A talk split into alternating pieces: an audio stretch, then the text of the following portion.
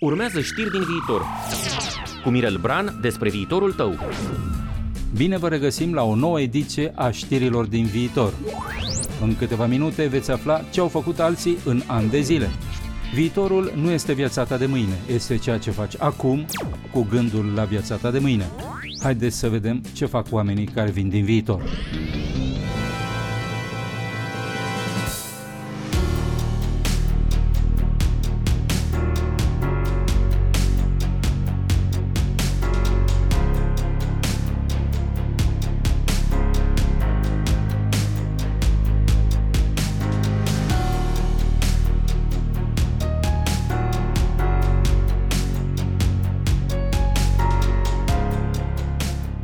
Epistemologie e un cuvânt care vine din greaca veche și vrea să spună teoria cunoașterii. În greacă, episteme înseamnă cunoaștere și logos înseamnă teorie. Combinația dintre episteme și logos a dat epistemologie, adică teoria cunoașterii. I se mai spune și filozofia științei, adică este un fel de încercare a noastră de a înțelege mecanismul cunoașterii științifice. Până la apariția fizicii cuantice, la începutul secolului 20, cunoașterea științifică se baza pe un principiu foarte simplu, validarea prin experiență. Adică o teorie științifică e considerată ca fiind adevărată doar dacă se poate face o experiență măsurabilă care să o valideze. Pe scurt, adevărul unei teorii științifice este validat de experiența care o dovedește ca fiind adevărată. Dar în 1934, pe fondul mecanicii cuantice, avea să apară o carte care răsturna radical teoriile științifice. Este vorba de Logik der Forschung, Logica cercetării, o carte publicată la Viena de către epistemologul Karl Popper. Acest filozof al științei austriac a răsturnat total înțelegerea noastră despre științe. Cum a făcut? El zice așa, adevărul unei teorii științifice nu este dovedit de experiența care validează acea teorie. Popper ne spune că, de fapt, o teorie este adevărată atâta timp cât nu poate fi falsificată. Așa a introdus în epistemologie această idee extraordinară botezată teoria falsificării. Ce înseamnă mai exact treaba asta? Dacă am o teorie pe care nu o pot dovedi prin experiență, nu înseamnă că acea teorie e falsă atunci ce pot face dacă nu îi pot dovedi adevărul prin experiență? Pot încerca să o falsific, adică să dovedesc contrariul la ceea ce spune teoria respectivă. Dacă reușesc să o falsific, am dovedit că teoria nu e adevărată, e falsă. Însă dacă nu reușesc să o falsific, înseamnă că teoria rămâne în principiu adevărată. Pe scurt, o idee este adevărată atâta timp cât nu pot să dovedesc contrarul ei, să o falsific genial. Citiți-l pe Karl Popper, veți înțelege nu doar cum funcționează științele actuale, veți înțelege și cum funcționează mintea noastră.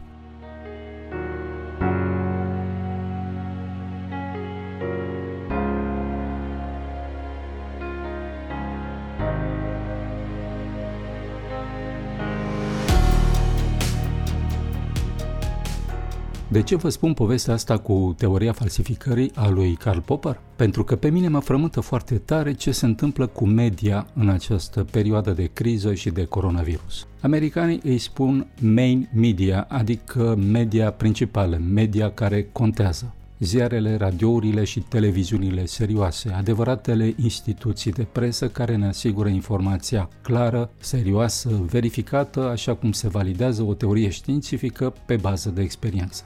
Ei bine, în această perioadă de criză, eu simt că nouă jurnaliștilor ne-a cam fugit pământul de sub picioare. Citesc pe internet o grămadă de ziare din cele patru colțuri ale lumii, urmăresc actualitatea și încerc să găsesc informația. Asta e meseria mea. Dar am o problemă de când ne vizitează acest uh, coronavirus.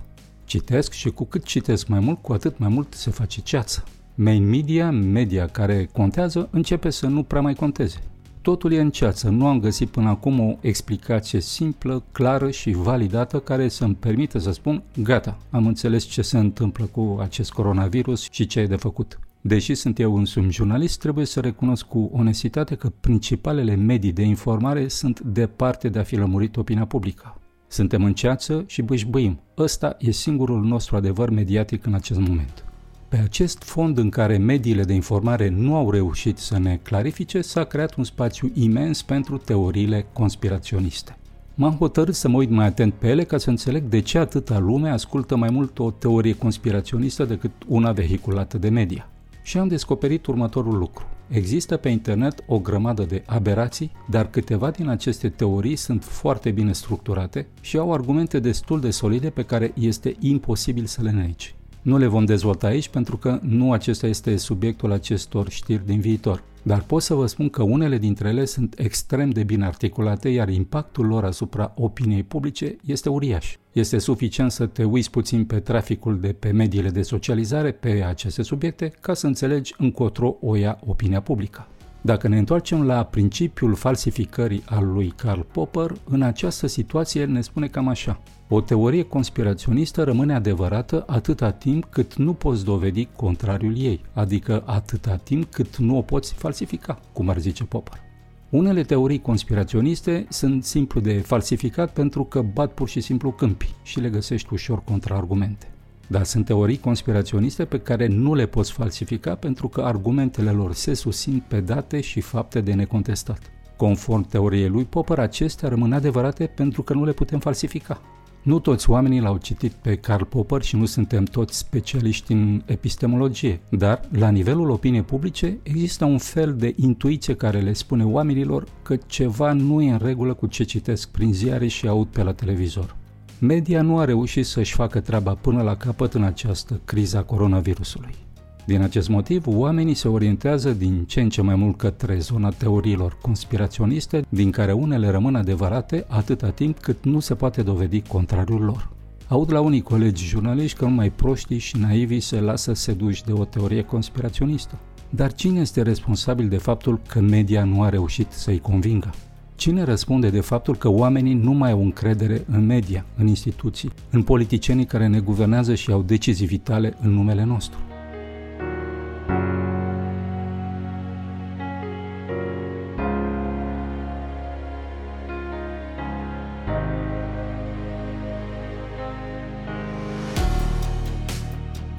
De când a apărut tiparnița lui Gutenberg pe la 1450, cărțile și ziarele au devenit principala sursă de informație pentru câteva secole. Până recent, jurnaliștii au fost regii informației. Doar ei aveau acces la ea, doar ei o puteau produce și doar ei o puteau vinde. Dar a venit peste noi internetul și telefoanele mobile, care au dărâmat acest castel cu turnuri de fildeș care este media. Noi, jurnaliștii, am cam stat închiși în aceste turnuri de fildeș și suntem pe cale să pierdem această bătălie. Criza provocată de coronavirus este pentru noi un revelator, ne arată unde suntem și nu stăm deloc bine. E grav că o teorie conspiraționistă poate avea un impact mult mai mare asupra publicului decât toate ziarele, radiourile și televiziunile luate la un loc? E grav în primul rând pentru noi, jurnaliștii. Ceea ce e mai grav însă decât soarta jurnaliștilor este pierderea elementului esențial al relației noastre cu publicul, încrederea. Când oamenii își pierd încrederea în media, o pierd progresiv și în instituțiile publice. Iar într-o societate în care nu mai există încredere, relația umană e făcută praf. Este această bătălie pierdută pentru totdeauna? Nu. Apar noi formate mediatice pe platformele descentralizate de blockchain – nu voi dezvolta acest subiect aici, întrucât nu am timpul necesar, dar îl voi explica pe larg și pe înțelesul tuturor în cartea pe care o pregătesc acum și pe care am botezat-o Eu vin din viitor. Da, din viitor vine o tehnologie care poate schimba lumea din rădăcini. Blockchain-ul este tehnologia care ne va rescrie istoria și pe aceste platforme descentralizate se pregătesc acum proiecte media extraordinar de creative. Acolo este viitorul pentru că în acel orizont tehnologic încrederea, acest liant al oricărei societăți, este garantată de algoritmi matematici, nu de jurnaliști, nu de politicieni sau tot felul de iluminați de pe internet. Ziua de mâine nu este așa neagră cum se vede acum în media. Peste câțiva ani ne vom uita în urmă și ne vom da seama că această criză a coronavirusului a fost și șansa care ni s-a dat ca să construim o lume mult mai bună decât cea în care trăim acum.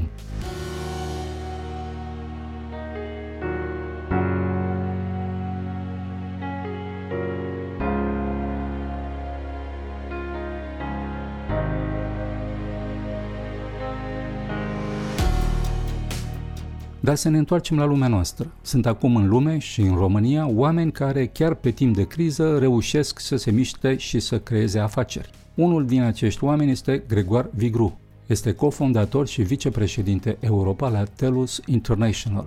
A avut de ales să plece din Franța către America sau Anglia, unde fug în general francezii care vor să facă business. Dar Gregor a luat-o în sens invers și a venit în România, unde trăiește de mulți ani. Este pasionat de noile tehnologii și de revoluția blockchain. Împreună cu partenerul său, Adrien Arnoux, fost manager la Amazon, au lansat pe piața românească o afacere foarte interesantă. Este vorba de Phoenix.eco, ca pe românește, F-E-N-X, Phoenix.eco, o platformă online pentru vânzarea de telefoane inteligente recondiționate.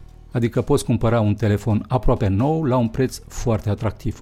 Smartphone-ul recondiționat este deja o afacere care merge foarte bine în Europa de vest, dar nu prea este prezentă și în Europa de est. Gregor Vigru și Adrian Arnu au ales România pentru a lansa acest concept și au reușit să demareze această afacere în plină criză provocată de coronavirus. Asta m-a făcut să-l invit pe Gregor Vigru la emisiunea Noi venim din viitor, pe care o puteți asculta astăzi de la 5 jumătate la 6 și în reluare sâmbătă după știrile de la ora 11 veți afla cum poți să lansezi un business de succes în plină criză. Iar dacă vreți să auziți ceva nou și să respirați un aer mai oxigenat așa ca la munte, ascultați aceste emisiuni. Știri din viitor și Noi venim din viitor sunt acum accesibile și în podcast și pe canalul de YouTube Eu vin din viitor Mirel Bran. Dați un click, abonați-vă și aflați din ce este făcut viitorul ca să înțelegeți ce căutați în acest prezent. Vă anunț de pe acum că voi lansa la târgul de carte Gaudeamus din această toamnă cartea Eu vin din viitor, o carte extrem de simplă despre lucruri extrem de complexe.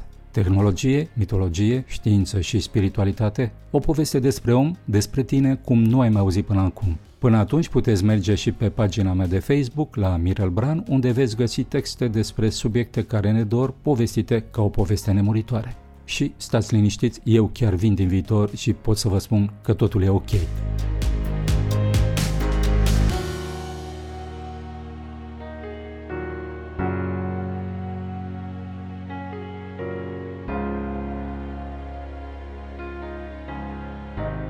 Ați ascultat știrile din viitor cu Mirel Bran despre viitorul tău. Rubrică oferită de BRD Grup Societe General.